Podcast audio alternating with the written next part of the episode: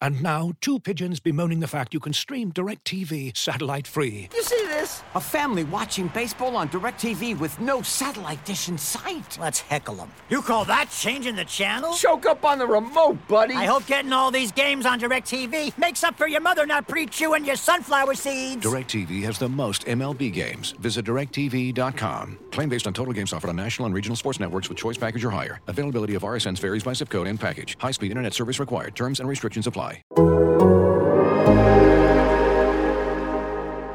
Today's episode of the Sixers Beat is a mailbag edition of the Sixers Beat, going over topics like what Doc Rivers' playoff rotation could look like, how many games George Hill might play in before the playoffs begin, why Doc Rivers won't play B ball Paul more, how much the Sixers should prioritize Joel Embiid getting rest here over the final couple of weeks, what's going into Joel Embiid's improved mid range jump shot, where Tobias Harris ranks in the NBA, and who is the more processed Sixer, Tony Wroten or JaKarr Sampson.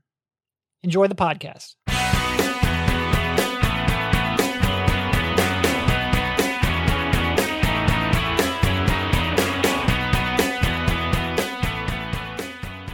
All right, welcome everybody. This is Derek Bodner, joined by, well, I'm actually not joined by anyone. Uh, Rich had something come up. He is not able to make today's podcast. So we are going to do a Sixers beat first. This is a solo podcast. Uh, so what we're going to do here is I have a bunch of questions from the listener mailbag. We're going to go through them hopefully pretty quickly uh, because I don't want to be up here talking straight for you know for an hour straight. Probably don't want to be listening to me for an hour straight. But we will try to go through some of these questions. It will probably end up reading a little bit more like an article rather than a typical back and forth podcast that we would have. Um, but maybe we can, maybe it'll be useful. Uh, maybe it'll be interesting, or maybe it'll be a complete train wreck and we will burn the tapes and never try this again. But we'll give it a shot here and we'll see how it goes. This one comes from David Early at David Early on Twitter. And he's basically asking about the minutes that the Sixers play without Embiid and Simmons. Uh, does Doc really think they're worth it, or is it just a regular season grind type of thing? So, I guess let's start off with some baseline numbers here, and I'm going to try to not make this. This this will probably be the, the part of the podcast which is most numbers heavy. Um, but just some baseline numbers, and this is mostly be talking about three things here: offensive rating, which is just how many points you score per 100 possessions; defensive rating, which is just how many points you allow per 100 possessions; and the net rating, which is just the net between those two. Subtract defense from offense, and you get net rating. Really, not even an advanced statistic. Uh, it's just normalizing based off of pace of play. And these numbers will all come from cleaning the glass. I like using cleaning the glass, developed by former Sixers executive Ben Falk, by the way. I like using cleaning the glass because A, it strips out garbage time minutes, which can influence these numbers, and they're not really in a competitive portion of the game. Uh, but I also like using clean glass because it's really easy to filter. So that's where these are coming from. So, as a baseline, the starting five has a plus 16.2 net rating in 1,000 possessions. That drops to a plus 15.6 net rating uh, with Ben and Joel on the court, but any other combination around them. And that's a plus 15.6 in 1,972 net ratings, or one possessions, I mean. Uh, both of those are incredible numbers. Uh, just absolutely incredible towards the top of the league in high minute lineups. When you run out Joel without Ben Simmons, you have a plus 3.5 net rating. And with neither Ben or Joel on the court, you actually do come out with a plus 1.4 net rating overall. That drops to a negative 3.4 net rating when there are no starters on the floor. So I guess we'll start off with the, the all bench lineups, which have become a point of contention. This is something we pointed out coming into the season. Doc liked to use all bench units a lot during the regular season last year with the Clippers, in fact, their third, fourth, and sixth most used lineups were all entirely bench units uh, during the regular season. Here's the good news. And during the 2019 20 playoffs with the Clippers, there were zero possessions, zero non garbage time possessions, with neither Kawhi or Paul George on the floor, according to Clean Glass. So if you're hopeful that the rotations will change for the playoffs, that is a pretty good indication that they will. Now, going back to whether or not they could theoretically survive, not with the, the all bench lineups. I don't think that is feasible in the playoffs at all. But could they survive with maybe staggering Tobias Harris so he is leading a bench heavy lineup? So far this year, that has actually worked. Uh, Tobias, without Ben or Joel on the court, has a plus 11 net rating in 562 possessions. That includes a, about a league average offense of 113.2 offensive rating, but a one of the best defenses, 102.2 defensive rating, which ranks in the 98th percentile. I have a lot of skepticism whether or not that would translate to the playoffs. I, I have a lot of skepticism whether or not that would continue on a larger sample size. A lot of that right now is they're drastically outshooting the opponents on long mid range jumpers. Uh, the Sixers are making 44% of their long mid range jumpers with that lineup, with Tobias and out Ben Simmons and Joel Embiid, compared to 31% for the opponent. That's a drastic disparity. I would expect over a larger sample, the opponents will make more, the Sixers will make fewer, and that will become, uh, you know, a little closer. And they're out shooting from a percentage basis from three by about a percentage and a half. Now, the reason that's key is because that lineup, that Tobias Harris led bench unit lineup, only takes 25% of their shots from three, which is in the bottom first percentile league wide. So they are very reliant on long mid range jumpers. If you see any kind of regression in those numbers, that plus 11 will shrink pretty quickly. Um, but more specifically, I have a lot of skepticism whether or not when you get the playoffs and the opponent's rotation shrinks and you're playing a playoff caliber opponent every night, I think the flaws of that lineup would start to be exposed. Specifically defensively, uh, I think they would and offensively too. Um, you know, I'll be interested to see how that would work with George Hill and whether he could help get them into their half court offensive sets a little better than they currently do. We have spoken a lot about Shake Milton and his struggles. Leading that bench unit, Tyrese Maxey is pretty much out of the rotation, so they would need George Hill to come in and play a strong two way game to give that Tobias Harris led bench unit a chance. Uh, but I would I would expect that we will see a stagger of Embiid and Simmons at least more than they currently do. If for no other reason than I think that will give them the best chance to remain competitive defensively by having one of your two, um, you know, defensive player of the year candidates out there. So I would expect, based off of both the what we saw with the Clippers last year, and also just you know theoretically, I would expect that you will probably see some. At least I hope so. Uh, I like I said, I do have have concerns whether or not that the Tobias Harris led bench unit can uh, can succeed against the increased competition. But um, know, this is one thing where I would love to see a five to ten game sample towards the end of the season, where they start getting into their sort of typical uh, rotations, and we can get a little bit of not just us as analysts, but the team get a little familiar, familiarity with how they want to play, with how they want to rotate, with what groupings work. Because going into the playoffs completely cold will be tough. But that being said, you've got, you know, the, the last 10 games of the season include three sets of back to backs. And you're getting, you know, George Hill, who's who's hopefully playing by that time, who's just sort of getting up to speed. So yeah, it'll it'll it'll be a little bit difficult to get a complete gauge on what's going to happen with those rotations. I would expect we will see certainly the all bench units. I think are are are done when we get to the playoffs. I would be very surprised if he kept if Doc kept running them out there but I think we could see a more aggressive Embiid and Simmons stagger as well. All right, so like I said, that one was probably the, the most stats heavy one. I will try not to bore you completely from here on out. This one is, is sort of related. Um, from MigDig at MIG underscore DIG on Twitter, he set an over under for 6.5 games of George Hill, um, where George Hill will play 6.5 games before the playoffs. So before the Sixers um, played on Friday night, Doc Rivers came out and he said uh, he said he had no timeline, but he would expect that Hill would return sooner rather than later. He then went on to say, "I would say sometime next week," uh, and then he called that an optimistic guess. But he is optimistic about it. So if he came back next week, we would be talking about 14 to 15 games. So I would certainly say that would indicate the over on on 6.5. Now, even if if we pushed it back a week, let's say Doc was too optimistic by a week, uh, you would still be talking about 12 games. So unless Doc was like, you know, two weeks off, you're probably not getting under that six number. Now, look, if you're a Sixers fan and you understand coming back from from injuries isn't all that straightforward, I get it. I've I've been living here too. I've been living with this team as well. And if you want to look at Doc and say, well, his his his injury updates aren't always the most accurate, I get that too. But I do think, you know, one of the key takeaways was that he played, um, George Hill played his first live practice on Thursday. It wasn't a full five on five practice, it included some coaches, but it was full contact. Uh, and Rivers made a joke after the game that, you know, Hill, his thumb was fine, his lungs were not. He's, he's making a joke about conditioning, nothing more serious than that. But that would, I think, indicate that he is on the right track. If he basically, if it's under 6.5, it sounds like he has had a setback. And I can't guarantee there won't be a setback, but that's sort, sort of where we stand right now. So it'll be interesting to see what his minutes look like when he comes back. Are, are we talking 10 to 15 minutes per game to get him ramped up? Will he be able to play 20 minutes per game sooner rather than later? I think that'll be interesting, but I certainly would expect more than six games at this point. Looking for an assist with your credit card, but can't get a hold of anyone? Luckily, with 24 7 US based live customer service from Discover, everyone has the option to talk to a real person anytime, day or night.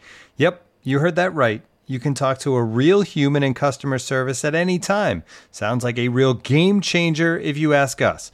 Make the right call and get the service you deserve with Discover. Limitations apply. See terms at discover.com/slash credit card. This episode is brought to you by Michelob Ultra, the official beer sponsor of the NBA. Want to get closer to the game than ever before?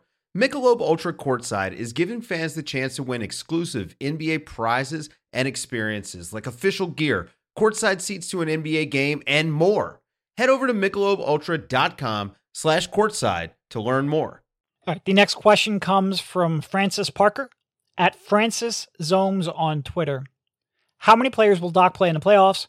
Will Shake, Furkan, or even Seth be left out? So I guess we'll start off with the guarantees. You know, obviously a starting five, uh, Seth isn't going to be left out. And look, I know Seth has been struggling a lot lately. His last six games, six points per game on 32% shooting, 26% from three, a game score of just 2.9. He's been atrocious.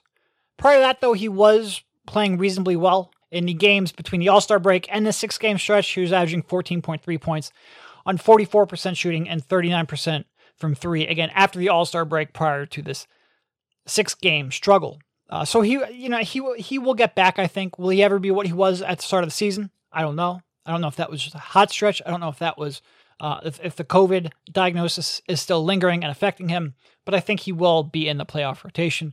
I think Doc will value what he brings next to Embiid. So yes, Seth.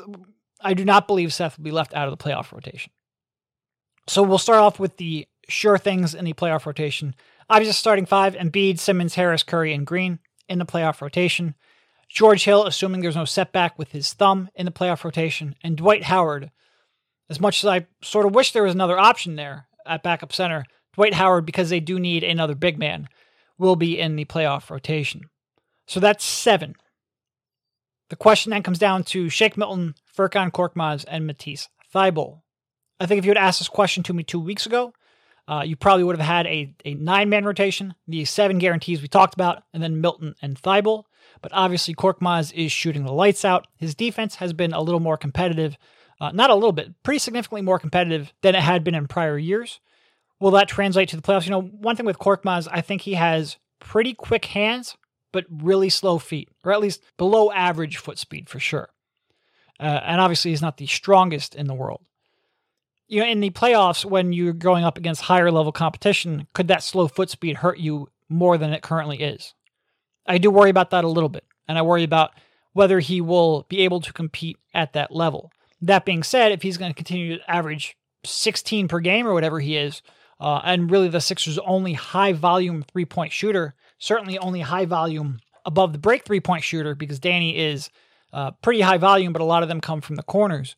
Korkmaz, he's he's been stretching that defense, and he has real gravity. And sometimes shooting and gravity are different. A lot of it has to do with your reputation, how quickly you can get the get get the shot off, uh, the diversity of your shot, and how much that terrorizes a defense. Korkmaz's shot is something defenses pay attention to, probably more than almost anyone on his team, with the the exception of maybe Curry. Possibly throw Green in there as well. Although teams leave Green a little more than I would expect him to. Um, which which works out for the Sixers because he is nailing those corner threes at a very high clip. But Korkmaz certainly has gravity, and he has a little bit of an off the dribble game. He has a little bit of a attack closeout game. Can score a little bit off of pick and roll, even on a pull up jumper, and has a tiny bit of uh, of, of creativity as well.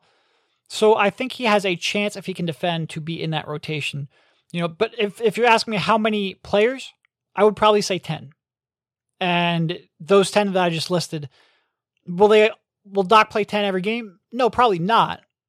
But I think some of it will be matchup dependent, some of it will be dependent on whether or not uh, you know what you need in that specific game. But I don't think, you know, I don't think any of those 10 players will be totally left out. I think they will all have a chance and all have situations where they will be used. Um, I do think it'll be interesting, and I think this is a question I have coming up later. Milton's minutes, I think, will be interesting. I don't think he'll be locked out of a rotation. I think his combination of shooting and a little bit of off the dribble jumper and a little bit of passing, uh, while while some of that has regressed from where it was last year, if he gets it going, he still provides the Sixers with something that they don't have a whole lot of. Uh, and then he has at least the size to be a non-negative defender. Uh, I don't think he'll be shut out of the rotation, but it will be interesting to see. Um, I actually really interested to see how how how Shake looks next to George Hill when he's not asked to run the offense nearly as much as he has been at times this year. You know, I think when I was watching Shake, scouting him at SMU, watching him in you know the G League and the Summer League, and early on in his Sixers career, I thought they're doing him a little bit of a disservice running him at the point guard. He's a little more natural of an off ball threat, a real good off ball shooter, catch and shoot shooter who has enough handle and athleticism to attack an aggressive closeout. And when the decisions are pretty easy, you know, drive and kick, dump off, he's not a negative passer. But I think when asked to run an offense, he has struggled, certainly at times this year. I'm real interested to see what he looks like next to George Hill. I actually think, you know, I, a lot of people, myself included at times, will say George Hill is going to eat into Milton's minutes. That may be true, but George Hill might also put Milton in a spot where he can contribute more, um, not necessarily on a, a per game or a, a, even a minute total, but where he can be more effective in the minutes where he's on the court. Um, I'm interested to see how that looks. Uh, one of the reasons I hope they get George Hill back relatively soon. All right, this next one comes from Jan Janssen, John Johnson WIP on Twitter. Who is the more process sixer, JaKarr Sampson or Tony Wroten? You know, I think I think a lot of people will say Wroten, and I get it. Uh, I get it because a he was exciting for some people at least. I I didn't particularly enjoy watching his brand of basketball, but he was a hyper athletic player who was exciting at a time when the team was exceptionally boring to watch on the court. Exciting off the court, but boring to watch on the court. So I think he was processy in that regard. He was a type of, you know, buy low candidate who had enough athleticism and talent in that respect where if he could iron out the rough edges of his game in the shooting and the decision making and the turnovers, he could end up being worth more than what you invested in him. So he's processy from that regard. And also, probably most specifically, he's processy because he had such a uh, major role in making trust the process what it is today. Uh, you know, he, he he spoke about that. I think he was the first one to really say that phrase uh, when he was talking about coming back from an injury and just trusting the process. So he is process very processy in a lot of different ways. I think JaKarr has some of that in that he was a college four man who was a good defender and had no real offensive game. And they tried to grow it and hysterically tried to make him a point guard at times. So I think he is processy in some of the same respects as Tony, maybe not quite the same um, degree, but processy in that regard. But also, there's another reason, and I think uh, a reason that was pretty interesting. I'm not sure if I've ever actually told this story, uh, but basically, back at the 2016 trade deadline, the Sixers were uh, set to make a trade. There was a, a three team trade that was agreed upon Sixers, Rockets, and Pistons. And from the Sixers' perspective, they were going to get back Joel Anthony and a second round pick. So they had to clear a roster spot. Um, I think that was a trade. They were going to send out uh, Chuchu Maduabum, actually, um, in that trade. So they, they ended up cutting JaKarr Sampson to clear the roster spot to take on Anthony, who they weren't going to keep, but you have to have the roster spot to make a trade go through. So uh, they they cut JaKarr. Uh, the trade ends up not going through. After it was agreed upon, after the trade call happened, um, Donatas Motiejunas actually failed a physical, and that gave Detroit the up the option to cancel the trade, which they ended up doing. Um, so you can thank Daryl Morey for uh, you know sending um an, an injured player apparently uh, in that deal uh, and ending JaKarr's Sixers career because of that. But going back to it, the Sixers were going to uh, the initial intent was that so that trade gets rescinded, end up waiving JaKarr for no reason anyway. But the initial intention was to waive Elton Brand, who the Sixers had signed uh, earlier in that season to sort of help guide Okafor and Noel. Um, well, the Sixers couldn't get in touch with David Falk, Brand's agent, in time before the trade deadline, and Jerry Colangelo, who was hired about two months prior to that, didn't want to waive a player without being able to contact his agent first, especially a powerful agent like David Falk. Uh, so since Colangelo objected to waiving Brand, the Sixers ended up waiving um, JaKarr instead. So that is sort of how JaKarr's Sixers career came to an end. And it just sort of ties everything that was going on at that time together. Uh, you've got a changing, convoluted mess of a power structure. You've got Hinkie sort of on his way out.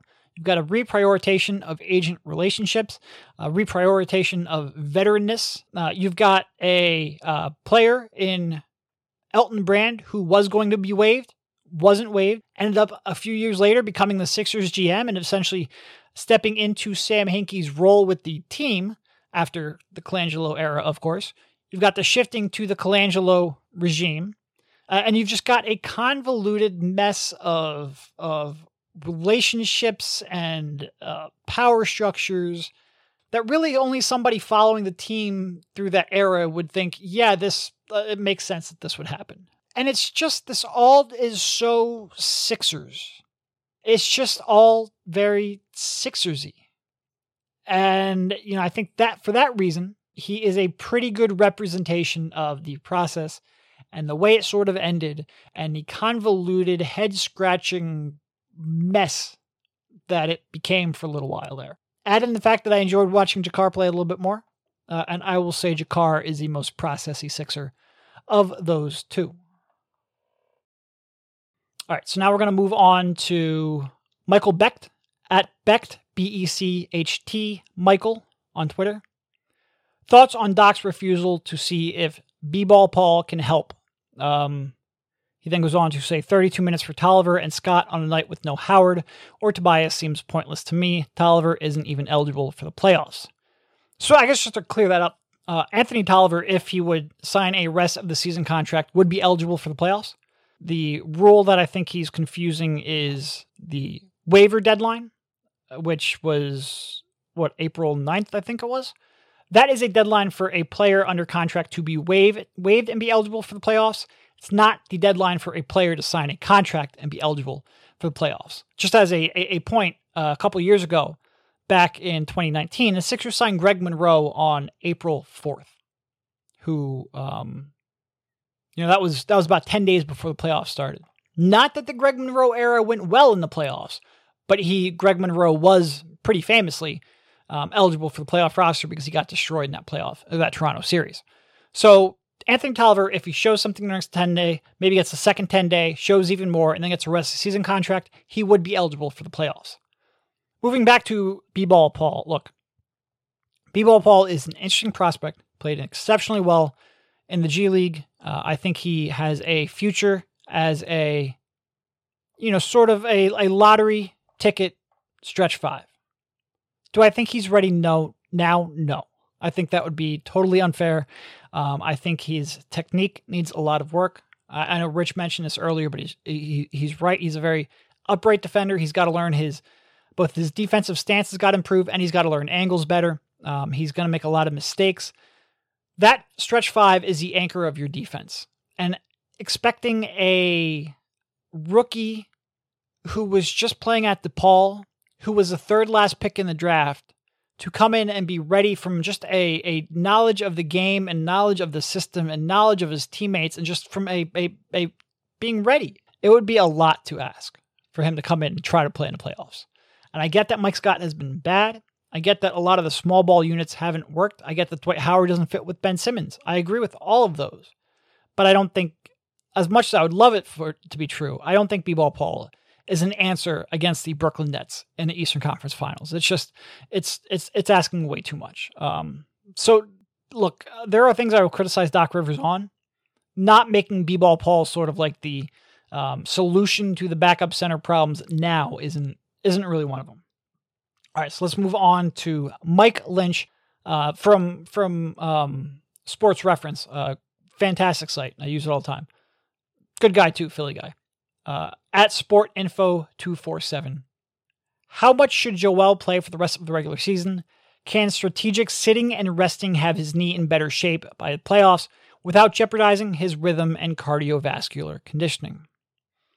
So yeah, I think they could certainly um, rest him without jeopardizing his rhythm and and his his fitness. I think that is certainly possible. I think the questions will come down to can they get the number one seed while resting him, and can he be in contention for the MVP vote uh, if he misses four more games or three more games? I think those will be bigger than the cardiovascular or the rhythm part. Look, they have 16 games left as I record this. That includes four sets of back to backs. If you're looking for rest, taking off a couple of those back to backs, or at least not a couple full back to backs, but one leg of the back to back, I think is where you would look. So the Sixers currently have a four game lead over the Milwaukee Bucks and a one game lead, which is essentially a two game lead because they have the tiebreaker over the Brooklyn Nets. Because you have that tiebreaker, of the last six games, there there will be two sets of back to backs in the last six games. Because you have that tiebreaker and such a good cushion over the, the Bucks, coming into those six games, you could have a little bit of an idea how much you need to prioritize winning every game. Can you get the one seed while resting Joel one of those games, maybe even two of those games during the final six? Uh, I do think that by having the back to back so late in the season, it gives you a chance if they're able to get, you know, if they go into six games, the six game stretch, with a essentially a three or even a four game lead over the Brooklyn Nets, then yeah, you could maybe get him get Joel two games of those six off and get him in a little better shape coming into the playoffs, um, being a little better rested coming into the playoffs.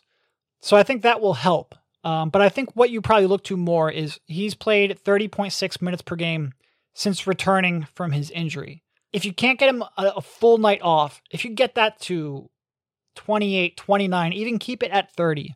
I think that will help. If you give me 30 minutes per game over these final 16 games and give him two nights off, I think that is sort of where my goal would be. And again, hopefully they can get some separation uh, between themselves and the Nets. Hopefully, some of these games they can get some old school load management in there, like they have been recently. You know, once they get past this this upcoming stretch, I think the schedule gets pretty significantly easier. So maybe that can help them get some old school load load management in there. Um, but I don't expect Joel to have like four or five nights off here down the stretch unless they just completely blow the doors off the Nets in the the tail end of the season. Um, so yeah, it it is a concern though. Like the number one thing with Joel, you if you don't have Joel Embiid healthy and at the top of his game in the playoffs, you don't have a contender. Uh, so as much as he wants, and the one seed is very important. Um, I think that is something they should be pushing for at this point but hopefully you would find a way to get that one seed and also get Joel. Like I said, 30 minutes per night, two nights off. That to me is sort of like the goal. You know, if I would have applied myself, I could have gone to the NBA. You think so? Yeah, I think so. But it's just like it's been done. You know, I didn't want to. I was like, I don't want to be a follower. Hi, I'm Jason Concepcion, and I'm Shea Serrano, and we are back. We have a new podcast from Wondery. It's called Six Trophies, Woo! and it's the best. Each week, Shea Serrano and I are combing through all the NBA storylines, finding the best, most interesting, most compelling stories, and then handing out six pop culture themed trophies for six basketball related activities. Trophies like the Dominic Toretto I Live My Life a Quarter Mile at a Time trophy, which is given to someone who made a short term decision with no regard for future consequence. Or the Christopher Nolan Tenet trophy, which is given to someone who did something that we didn't understand. Catalina Wine Mixer trophy. Ooh, the Lauryn Hill You Might Win Some, but you just lost one trophy. And what's more, the NBA playoffs are here, so you want to make Six Trophies your go to companion podcast through all the craziness. Follow Six Trophies on the Wondery app or wherever you get your podcasts. Listen ad free right now by joining Wondery Plus. Looking for an assist with your credit card but can't get a hold of anyone? Luckily, with 24 7 US based live customer service from Discover, everyone has the option to talk to a real person anytime, day or night. Yep, you heard that right. You can talk to a real human in customer service anytime. Sounds like a real game changer if you ask us. Make the right call and get the service that you deserve with Discover. Limitations apply. See terms at discover.com slash credit card. All right, this one from Robert Lyon at I Bleed Green 6465. Why does Doc not have Ben guard opposing teams' best players until the fourth quarter? And do you think that helps or hurts him in the defensive player of the year race? So, I mean, why is, is I think pretty simple. I think he is conserving him. I think he feels like if he defends some of these types all game, he will either get in foul trouble or expend a lot of energy and not have what he needs by the end. You know, it, I wouldn't say he necessarily has him off of best players until the fourth quarter. Uh, I think earlier on in games, and we saw this the other night with Paul George, he switches on and off. You'll see two possessions where Danny Green takes him, then two possessions where Ben takes him, and then it could shuffle throughout the game, even when both Green and Simmons are on the floor together. You know, I think I think it's mostly just conservation, uh, energy conservation. Um, you know, could could you ask Ben to do more? I mean, we've seen him do more in terms of um, consistently being on, on on that number one option in prior years. I think he has. I think Ben has. Um, you know, we don't see Ben get tired too often. But I look. Uh, we just went from talking about Joel Embiid and getting him rest, um, having Ben not expend so much energy during the regular season. I think makes some sense. It'll be interesting to see whether or not they change that a little bit in the playoffs because we have had some instances where Danny Green just isn't able to keep up defensively against some of these players. So I it, I would sort of hope that you would see Ben Simmons ramped up a little bit in the playoffs when it matters. But some of these teams, like uh, you know, like like like Brooklyn, he's not going to have a chance to rest anyway. So uh, it, I, I think I think he'll be on number one options a little more frequently in the playoffs. Does it help or hurt his case? I don't know. There's a lot of the narrative around Ben as defensive player of the year is real strong, and I think we are sort of um, you know, I think the the media environment is enough where like when he holds someone to one of seven shooting, that gets known and that gets seen. I don't think necessarily he has to defend him uh, 30 minutes, uh, an opposing score 30 minutes per night to get noticed. So I think I think I think his case is pretty strong. Um, I think it's pretty strong. Like I said, I I am still of the belief that a center is just in position to make be much more impactful on defense and I think uh, go check out um, go to theathletic.com slash Sixers beat. Rich had an article with this, taking a look at that from a statistical point of view. If when you have elite rim protectors, an elite big man who can alter so many shots in the paint, um, I do think that is going to have more of an impact on team defense than perimeter players. And I think Ben is the sort of um, most valuable version of a perimeter player in that he can switch and defend very legitimately, very capably at an elite level for positions. And I think that, uh, especially if you start talking about constructing a team uh, where you're not reliant on a rim protector, I think that can be very beneficial. But I do still think that an elite rim protector, of which there are two in the league, in Embiid and Rudy Gobert, just makes a more consistent, more uh, sizable impact on that floor. So, look, I think I think the def- player of the year. I think Ben is the third best defender. Not best, because I, I, I think some of this is just what skill sets are more valuable, which physical profiles are more valuable. And I think Ben is the best version of his archetype. But I do think that a rim protector makes more. So I think Ben is the third most impactful defender. I'll use that instead of saying best. I think Ben is the third most impactful defender in the league. It just so happens that there are two transcendent rim protectors that are currently leading uh, two of the best defenses in the league. So I would say that that, that Rudy Gobert and Joel Embiid impacts Ben's defensive player of the year case a lot more than how often he guards Paul George the other night. This one from Mike Arndt at Mike underscore N underscore Ike 35. Do Shake's recent inexperienced mistakes make you reconsider his playoff role with the rise of Furkan and Hill's return coming soon. Sort of spoke about this a little bit earlier. I think Hill's going to be real interesting because it could cut into his minutes, but I think could put Shake back into a role that he is better equipped for. But certainly Furkan's rise is could could cut into some of Shake's minutes if he doesn't get his shit together. And Shake's actually been shooting ball a little bit better recently, but it's almost come at the expense of some head scratching moments in terms of decision making, really on both sides of the court. And that's why I think Hill's return could be actually beneficial, even though it could cut into his minutes, because it could take some of that decision making burden off of his plate and allow him to get back to what he does well, which is be a really good spot up shooter, attack closeouts when teams have to uh, defend that shot, and make relatively simple but still important decisions when teams do rotate. So I think um, I'm I'm hopeful that he can sort of find his groove when Hill comes back because I do think he is, you know, if, if he is playing at what he is capable of, which is a really good spot up shooter that can at least compete defensively with his size and length, um, I think he, he he I think the Sixers, in order for Sixers to be the best version of their team, Shake Milton is getting playoff minutes. I do believe that. All right, the next one from two one five four for four. He would love to know Embiid's percentage on two point jumpers this year. All right, so that's a pretty straightforward question.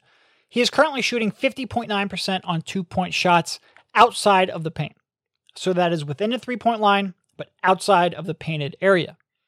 That uh that leads the team.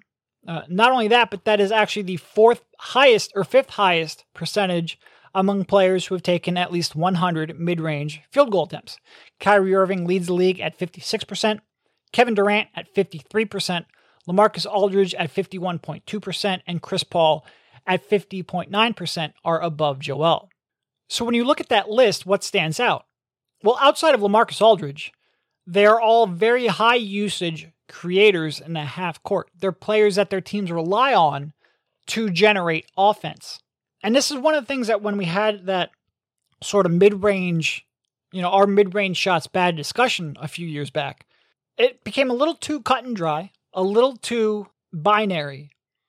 Mid range shots are important for high usage players to be able to generate a high percentage of their team's offense while still maintaining, like, you're not going to be able to have a 30% usage rate only on drives to the rim and three point attempts for, for a perimeter player. It's just not possible to generate that much offense with those um, only high, super high quality, super high expected value shots. It's just teams are too good at defending it. The elite players, the elite high usage players, are able to make those sort of mid range shots or shots that, that other teams give them. They're able to make them efficient. And in prior years, Embiid wasn't. You know, last year Embiid shot 40.2% on two point shots outside of the paint, a full 10% less. The previous year, 2018 19, he shot 36.1% on those shots. Teams were giving him that shot. He wasn't making them at a great clip.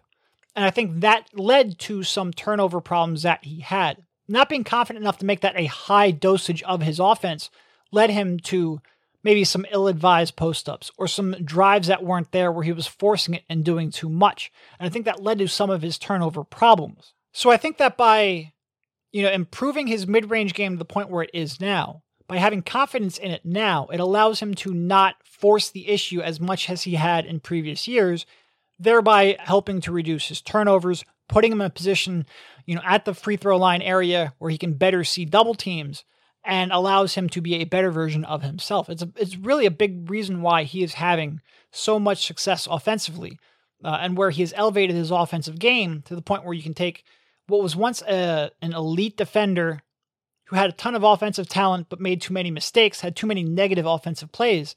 Now he's at the point where he is not only an elite defender, he's one of the best offensive players in the league as well, and that's why you have an MVP case. I think the mid-range jumper has been very key in that, um, and they have put in a lot of work.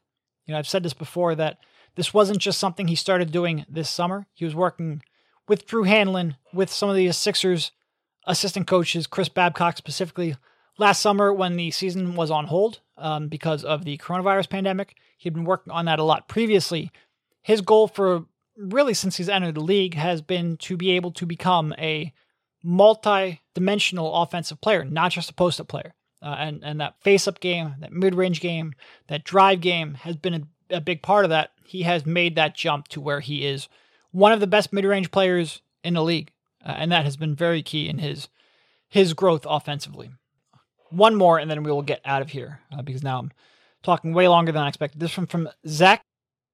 Contracts aside, how many NBA players are clearly better than Tobias Harris? So I guess I'll start off here with some advanced statistical rankings. And I don't think these advanced statistical rankings, these all in one metrics, are really all that useful a lot of times. Like, I'll never look at a list of players by BPM, box plus minus, and think, well, if it says that this such and such player is 19th and such and such player is 25th, then that's it. That's that's how they're ranked. That's not how I view these. How I view them is they tend to, especially when you start looking at them in conjunction with each other, they tend to maybe reveal something that we, when we're watching the game or just looking at the basic sort of box score stats, they might point out something that we're missing and that we have to go back and look. And with Tobias in previous years, you know, in so this is I'm going to start off with 2019-20 season and just go back. So 2019-20, second number will 2018-19 and so on. These are full season stats. But VORP, value of replacement player, had Tobias at 45th, 38th, 30, 36th, 41st, and 44th. Box plus minus, even more negative towards Tobias in previous years. Last year, it was 97th in net rank, and these are on players with at least, I think, 1,000 minutes is what I used as the um, cutoff point. But box plus minus 97th, 63rd, 55th, 54th, 60th. So even during seasons where he was playing for and with Doc, these sort of advanced metrics said, hey, he might not be quite as good as maybe his 20 point per game average is suggesting. Why is that? And that's why you started looking into, well, he doesn't get the free throw line.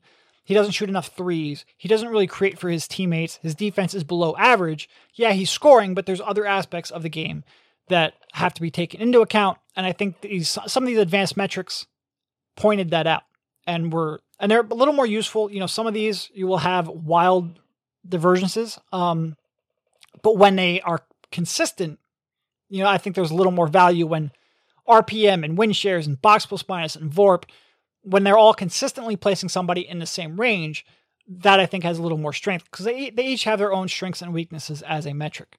So here I'm just going to go through this year's advanced stats for Tobias. RPM still has him at 39th. It's lowest on him by far. Win shares per minute 25th, box plus minus 19th, and value over replacement player 20th.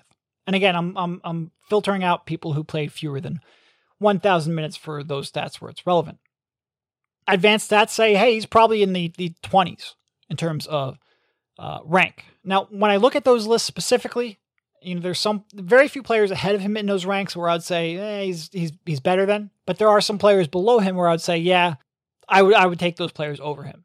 So if I'm just looking at this year's performance, I would say probably. Um, and look, I think a lot of players once you start getting out of the top 20 and you start looking at the 25 through 40 range, the difference between the 25, the fifth, 25th best player and the 40th best player might be the position that they're in.